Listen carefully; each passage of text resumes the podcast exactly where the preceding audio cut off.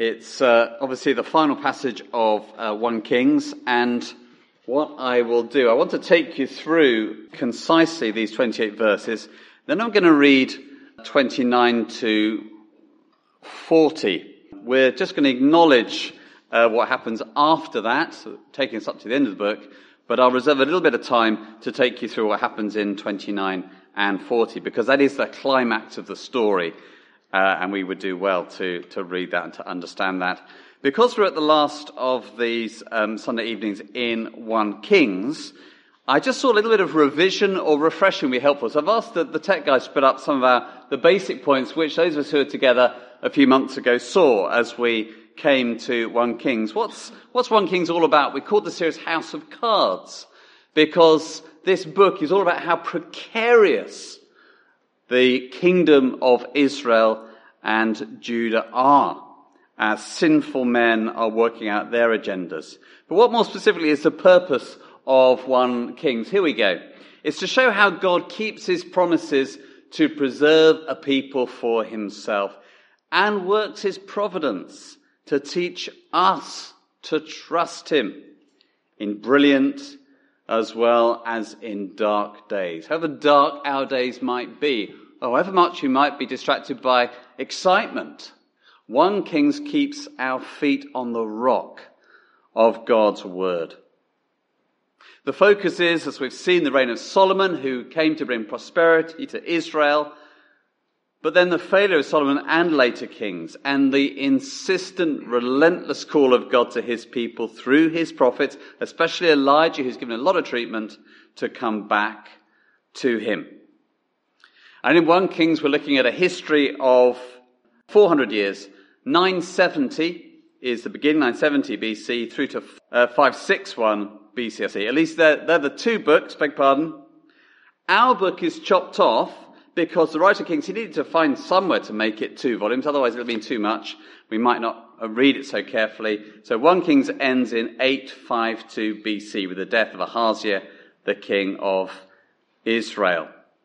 So we've got in those two books a 400 year history from Solomon and the high point of the kingdom to the, the near destruction of, of the kingdom in the exile of people to Babylon. Two F words for you. Things are very fragile. God's people and their leaders are very fragile. God is always very faithful to chastise his people and to show them grace, and nothing changes. Our God in Jesus Christ is the same wonderful, chastising, but gracious God, and we are so fragile, and how much we need grace. Two things we need to remember as we just refresh ourselves and prepare to come to this chapter. Firstly, 1 Kings is a book of promises, promises made and fulfilled among these people. And secondly, it's a study particularly in godly and ungodly leadership. And an outline, if you wanted that refresher, if you're new to 1 Kings, pretty much the first half we see a flourishing kingdom in 1 Kings 1 to 11, and then 12 to 22 we see a fractured kingdom. Things go to the, the great high points of Solomon established on his throne and the temple built and God's glory filling it and how quickly things fracture. So we see a parade of bad kings with the occasional good king and some good prophets calling them back to God. So, a reminder, or perhaps brand new to you. That's something of Kings, and particularly 1 Kings. Let's come to this thrilling but very sobering passage tonight. And I'm calling this passage Truth to Power. Truth to Power. That's a phrase you probably heard of before. I found the origin of it last week. There was a civil rights leader um, in the American black civil rights movement in 1942, Bayard Rustin, who said, quote, the primary social function of a religious society, that means Christian people, is to speak the truth to power. Because who else is going to speak the truth to people and systems of power? Everybody else just has that impulse to curry favor and stand with the power, hoping that some of the privileges of power rub off on them. And that's a church's great temptation. We want to go where there's power in society and get some of that power and be safe and snug and popular and powerful ourselves. And this story is about one brave, lonely, God honoring prophet who stood up to speak the truth to power at great personal danger. Let's see some of these details then. So Ahab, we met him again last week, a man consumed by greed and ruthlessness in his snatching of the vineyard from this man called Naboth. And when Jehoshaphat, the king of Judah, verse 2, goes down to see the king of Israel, what does he hear? The king is still obsessed with power and wealth and getting more and being more in his own eyes, in the eyes of his people. So he's obsessed with this parcel of land belonging to the Arameans called Ramoth Gilead. That was just off the ancient equivalent of the M1. There were good travel connections to it. It's a wealthy place, and Ahab is killing himself. He's missing out on all the tax revenue. It belongs to us. What are we doing about it? So he asks poor Jehoshaphat, will you come with me? And Jehoshaphat is a really kind-hearted guy and immediately swears allegiance in verse 4. His people, himself, and his equipment. My horses as your horses. But something checks Jehoshaphat's spirit. Should we get God on our side? Or that, maybe that's doing him a disservice. Should we find out if God is on our side and seek, verse 5, the counsel of the Lord together. And then we see the power religion. This impressive amassed display of religious leaders. Suddenly, maybe at the clicking of a fingers, of fingers, there's 400 of them in verse 6. And they get the answer, should we go to war against Ramoth Gilead? We get the question, or should the king refrain? Surprise, surprise. The king's lackeys say, oh, go. And they give the almighty seal of approval. The Lord will give it into the king's hand. Well, that is enough for Ahab. He must have been exultant about that. But I think King Jehoshaphat smells a rat. Maybe he smells 400 rats.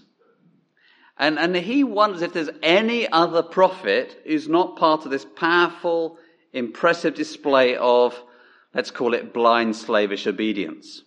And it's very interesting, isn't it? Is there one more, said Jehoshaphat? And the king says, Yes, there is. Verse 8, but I hate him because he never prophesies anything good about me, but always bad. Well, we don't want a preacher who's going to say things which aren't good for us, which don't make us feel good, or prophesy stunning victories in our lives. It's almost as if Ahab might just have a troubled conscience. The man has spent most of his life trying to extinguish his conscience, and those parts of his conscience that he couldn't extinguish, his terrifying wife Jezebel did a pretty good job to extinguish them herself. But there's something there. Ahab is not comfortable. And this is a stunning detail. This powerful man even knows the name of the man he hates. He could have conveniently forgotten his name or never mentioned him or denied his existence. But troubled men often have troubled consciences and very good memories, even for those who disturb their consciences. So he's given a name, Micaiah, son of Imlah. So with all this power religion, which is affirming the king and his project, we know we're going to get potentially quite a different story from this one prophet. Well, Jehoshaphat thinks this is slightly rough talk and tries to temper uh, the king, the end of verse 8, but the king calls for Micaiah. And then it's quite a show, isn't it? It's quite a display. We might think a dusty little town, a dusty little place where these two robed kings are sitting by the gates at the threshing floor, but actually Samaria is the capital city. The threshing floor is an important place. The city gates, the most important place at the city. So this is more like a St. Paul's Cathedral. This is where religion and political power certainly came together in the ancient kingdom of Israel. And the two kings are there in their royal robes and all the prophets prophesying before them. And get this, how impressive power religion can be. Zedekiah, I bet they were all so envious when he did this. He makes, he gets his iron horns and they think, why didn't I do that? I could have really stood out. I would have been really eye-catching and impressed my professional peers or, or perhaps impressed the king. But he's there with his iron horns. And he gives this incredible promise, oh, from the Lord. Verse 11. With these you will gore the Arameans until they are destroyed. Wow. And I think double wow. That is deeply impressive. And the implication is clear, O king. All you have to do is believe, and it shall be done. Now, in secular parlance, they call that manifesting. You come across that? You set your heart on something, you believe it so badly, you live as if you already have it. And that is your pathway to success. Now, in church circles, we often call it faith. We so want something, we so can't believe that it won't be ours, we so cannot believe that the Lord Almighty would not want it to be ours, we trick ourselves into thinking God has it up his divine sleeve for us. Be that getting rich, getting married, getting comfortable, getting out of serving others. We manifest different things and we match our prayers sometimes accordingly, convinced the Lord wants us to enjoy whatever victory we set our minds on. And it's barely baptized egotism, self-centeredness. And heaven's not going to play our game.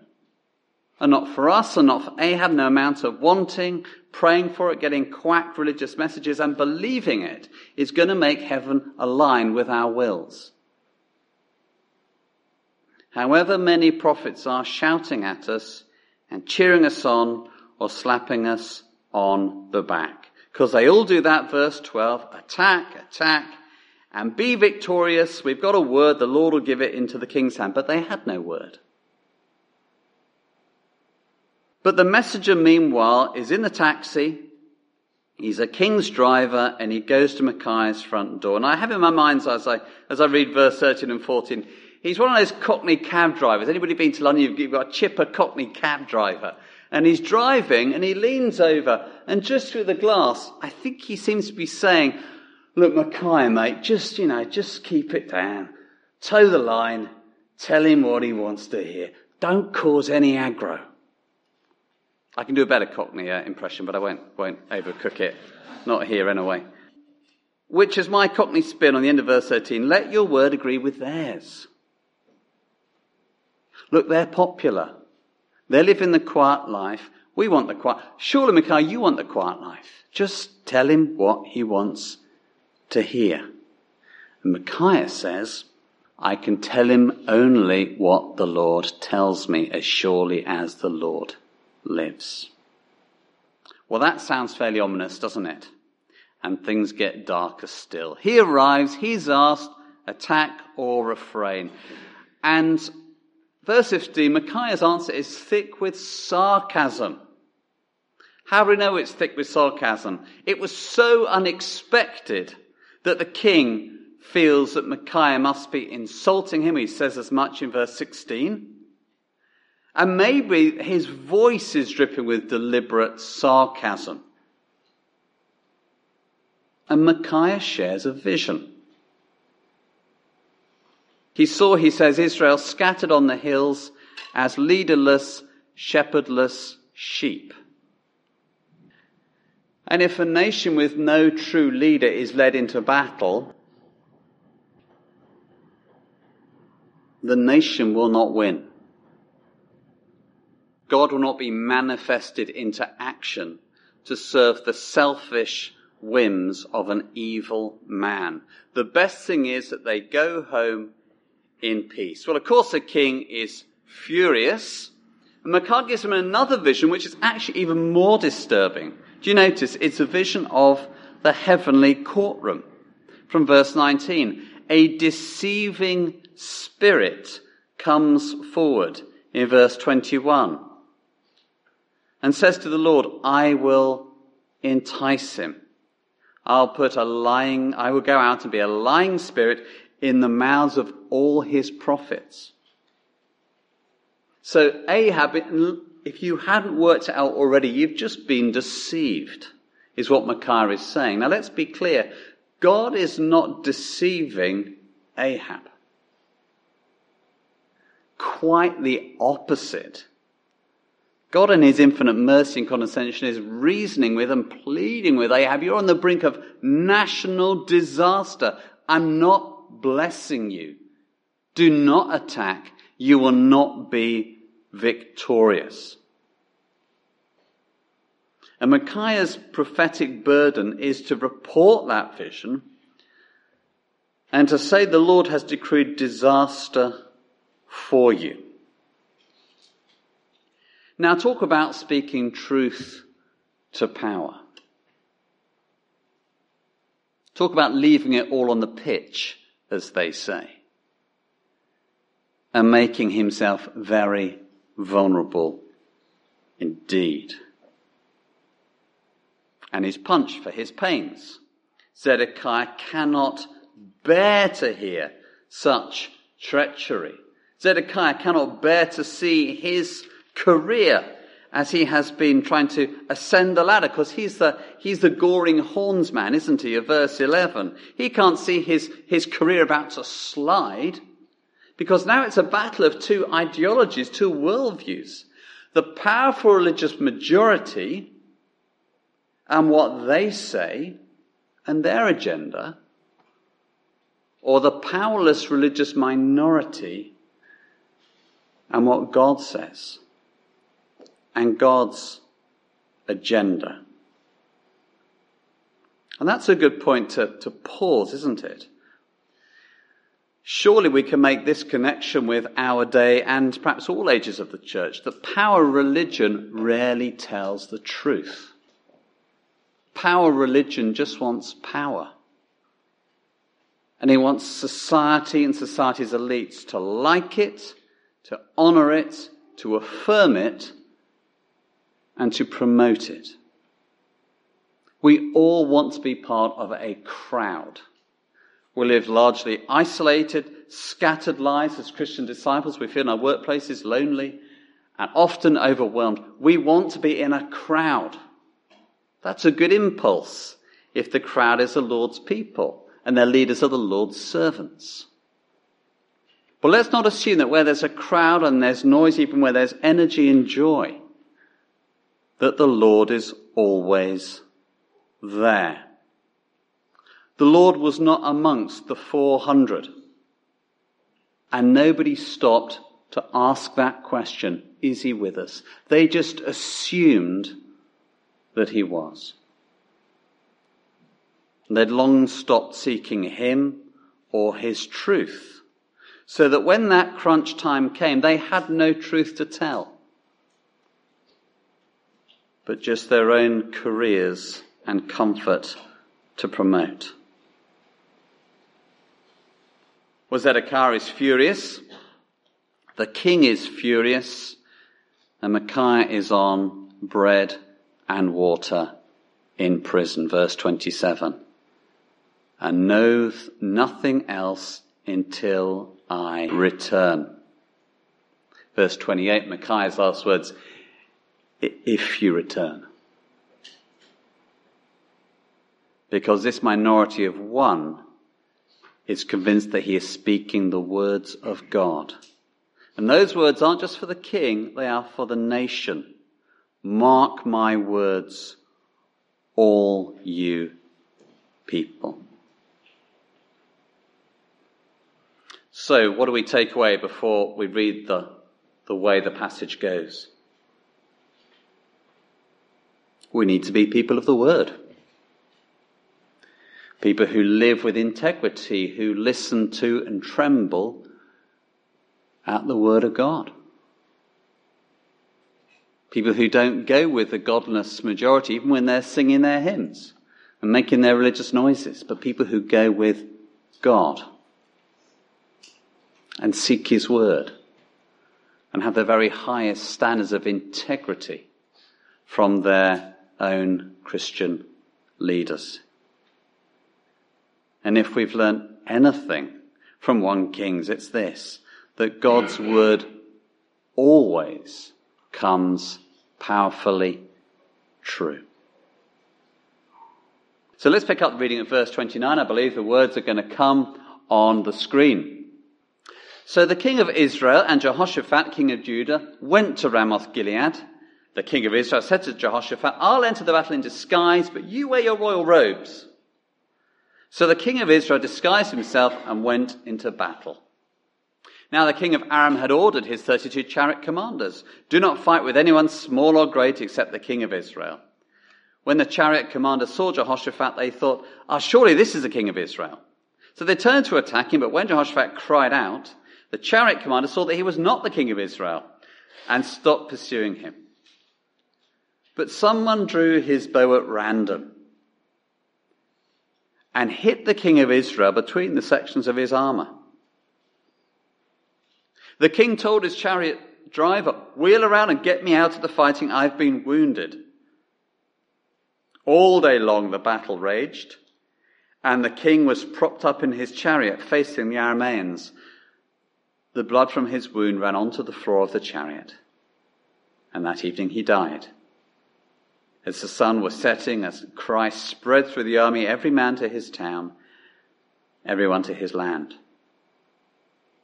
So the king died and was brought to Samaria, and they buried him there. They washed his chariot at a pool in Samaria where the prostitutes bathed, and the dogs licked up his blood, as the word of the Lord had declared. As for the other events of Ahab's reign, including all he did, the palace he built and inlaid with ivory, and the cities he fortified, are they not written in the book of the annals of the kings of Israel? Ahab rested with his fathers, and Ahaziah his son succeeded him as king. And Ahaziah didn't do much better than his father. The last paragraph of 1 Kings tells you. He just continued the religious policies and caused his people to sin and provoke the Lord, the God of Israel, to anger. Jehoshaphat, who escaped that battle, well, he did, he did better. He was a good man, but he lacked quite the courage expected of him. He's a man of integrity, but the high places you read in verse 43 were not removed. The people continued to offer sacrifices, burn incense there. He was tempted, as every leader is, to have people not too ruffled, not to make himself too unpopular by following through where he could and should have. And these kings keep on turning and succeeding one another and dying until the kingdom is all but snuffed out at the end of two kings. But for our episode, as I said, God's word comes powerfully true because it always does in the book of 1 Kings. And it's an extraordinary request, isn't it? Verse 30. Ahab says to Jehoshaphat, I'm going to wear military fatigues. Can you put all your royal insignia on, please? Now, I must confess, I haven't, I haven't researched ancient Near Eastern battle tactics and expectations. I kind of wonder if it was expected that the kings would have their royal insignia on. You might find it out later on and tell us.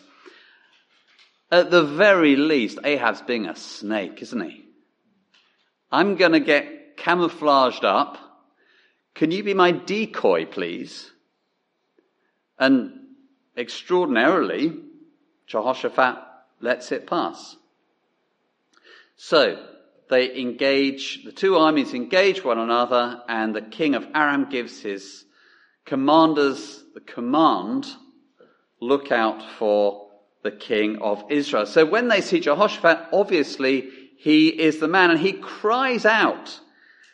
I, I, I wonder, what does he cry? Does he say, no, it's not me, it's, it's him, or it's not me, he's somewhere else? Maybe they recognize his southern vowels, his long vowels, because this is in the far north. And they think, no, he doesn't even sound right. He's not our man. We don't know. So it looks as if Ahab's self-preservation policy might just work, and he might just lead his people to victory. But he hadn't reckoned with the random bow shots of the Lord God Almighty. You notice that in verse 34? Someone drew his bow as he probably had thousands of time before, thousands of time before in archery practice and in earlier battles, drew his bow at random and hit the king of Israel with an almost impossible shot between the sections of his armor. What a fluke. None of the bookies in Aramea would give odds on that happening. It just would not happen. It was a fluke. It was a random fluke. No. God always shoots his arrows. He does everything. He is behind and fully knows about, as Jesus says, the fall of a sparrow from the sky. And no less so, he is behind the string as the archer bends the bow. Think of this, if you will, and it would be true. This is a random bow shot of an unnamed Aramean archer. But it is the intended judgment of God. We won't turn it up, but Ahab was given a promise that he would have an unpleasant death. And God always keeps his promises and sees the fulfillment of his word. I was with a Christian in the last year, given a terminal diagnosis, and, and they said to me, I'm not scared of diagnosis, I just don't want it to be awful when I die. And I said, I hear morphine's a wonderful thing. I'm sure you'll be fine. And we both know, don't we, the Lord will be with you. And we talked about his comforts and his presence as we face death. We all want to die painlessly with some modicum of dignity and leaving happy memories for those who have loved us and those we love. Ahab died a slow, painful, shame-filled, humiliating death. Propped, verse 35, in his blood-soaked chariot perhaps slipping and sliding with his chariot driver and his personal archer in his own blood on the floor of the chariot. And at the end of that day, he dies, and the hope of Israel on the battlefield that day died with him. As they brought his body back, verse 37, they washed his chariot in a pool used by prostitutes. That's just an interesting detail, so the ancient readers could distinguish that one from the other half a dozen pools. We're supposed to wrinkle our noses at that detail. Ahab's greatness. His chariot washed off in the pool used by sex workers. And do you remember somebody else? Jezebel. Her blood will be shortly licked by dogs just as Ahab's was here under the judgment of the Almighty. Oh, he had, if you're interested, the historian says, palaces and ivory, had plenty of bling, plenty of signs of royal success, but he didn't have the only success necessary. A heart obedient to God. And why not? Because his heart resisted God's word. He rested, verse 40, with his fathers I don't think he rested well. And he will not rest well at the judgment. A man with all of life's privileges and power and favor, but he missed the one thing necessary to hear the word of God and to obey it. It's an uncomfortable place to end a book, isn't it? It's an uncomfortable place to end a sermon. I hope you can join some of the dots in your life. Extra humble alertness to the Word of God, to which God is always faithful, and extra humble adoration of God's truth speaking prophet the one man minority, Jesus Christ, who never saw earthly affirmation, status, power, who knew far worse than bread and water. He was hungry and tormented with thirst at the cross. His prison was our sins. And he died trusting the word and he died proving to all the world God's powerful word always comes true. So we trust him and we follow him and we're safe in that. Let's pray. So loving God, we thank you for the Lord Jesus Christ, our prophet, our priest, and our king.